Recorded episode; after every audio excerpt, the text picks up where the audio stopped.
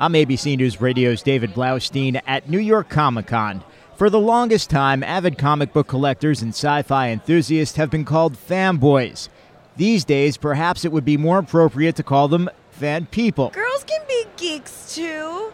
I'm like I was I, when I was 14, I was fluent. In, I was fluent in Klingon. Now I'm learning Dothraki from you know Song of Fire and Ice series. I love me some Game of Thrones. That's Nana. She's dressed as dark elf sorceress from Warhammer a game, and like many cosplaying or costume wearing women here at Comic Con, she's not leaving much to the imagination. This is radio, so please describe what you're wearing and what you're not wearing.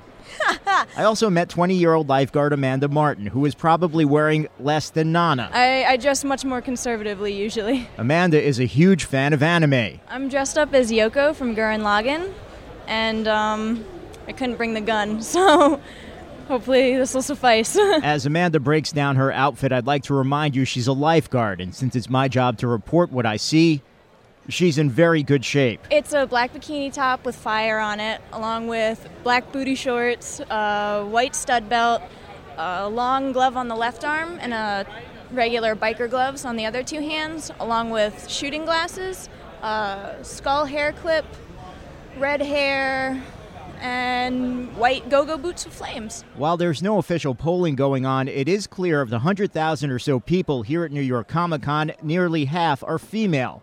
Victoria Benson is a junior at LaGuardia High School here in New York City also known as the High School for the Performing Arts. I really like Doctor Who and I really like comic books and science fiction and all that fun stuff. And this is my second year, and I kind of make it an annual thing now.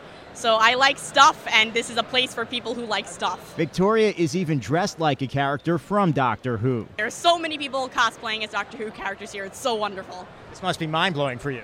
Yeah, every year it's just complete and total sensory overload, and I have to like defuse and lie down in bed for hours, being like, "What did I just do today?" For 19-year-old Katie, a fan of Marvel comics and TV show The Walking Dead, Comic Con offers a sense of community. Just like seeing everybody, kind of like-minded people hanging out together doing what they love. But the women aren't just fans. You know, there are actually a lot of women working in comics today, a lot of editors, writers, and artists. Rebecca Isaacs is an artist for Dark Horse Comics and a self professed comic book geek. We're not maybe um, quite as nerdy as many of them our male counterparts, so maybe we don't quite stand out as much, and that's why people don't notice us. But um, yeah, we're definitely out there. At this Comic Con, it was hard not to notice.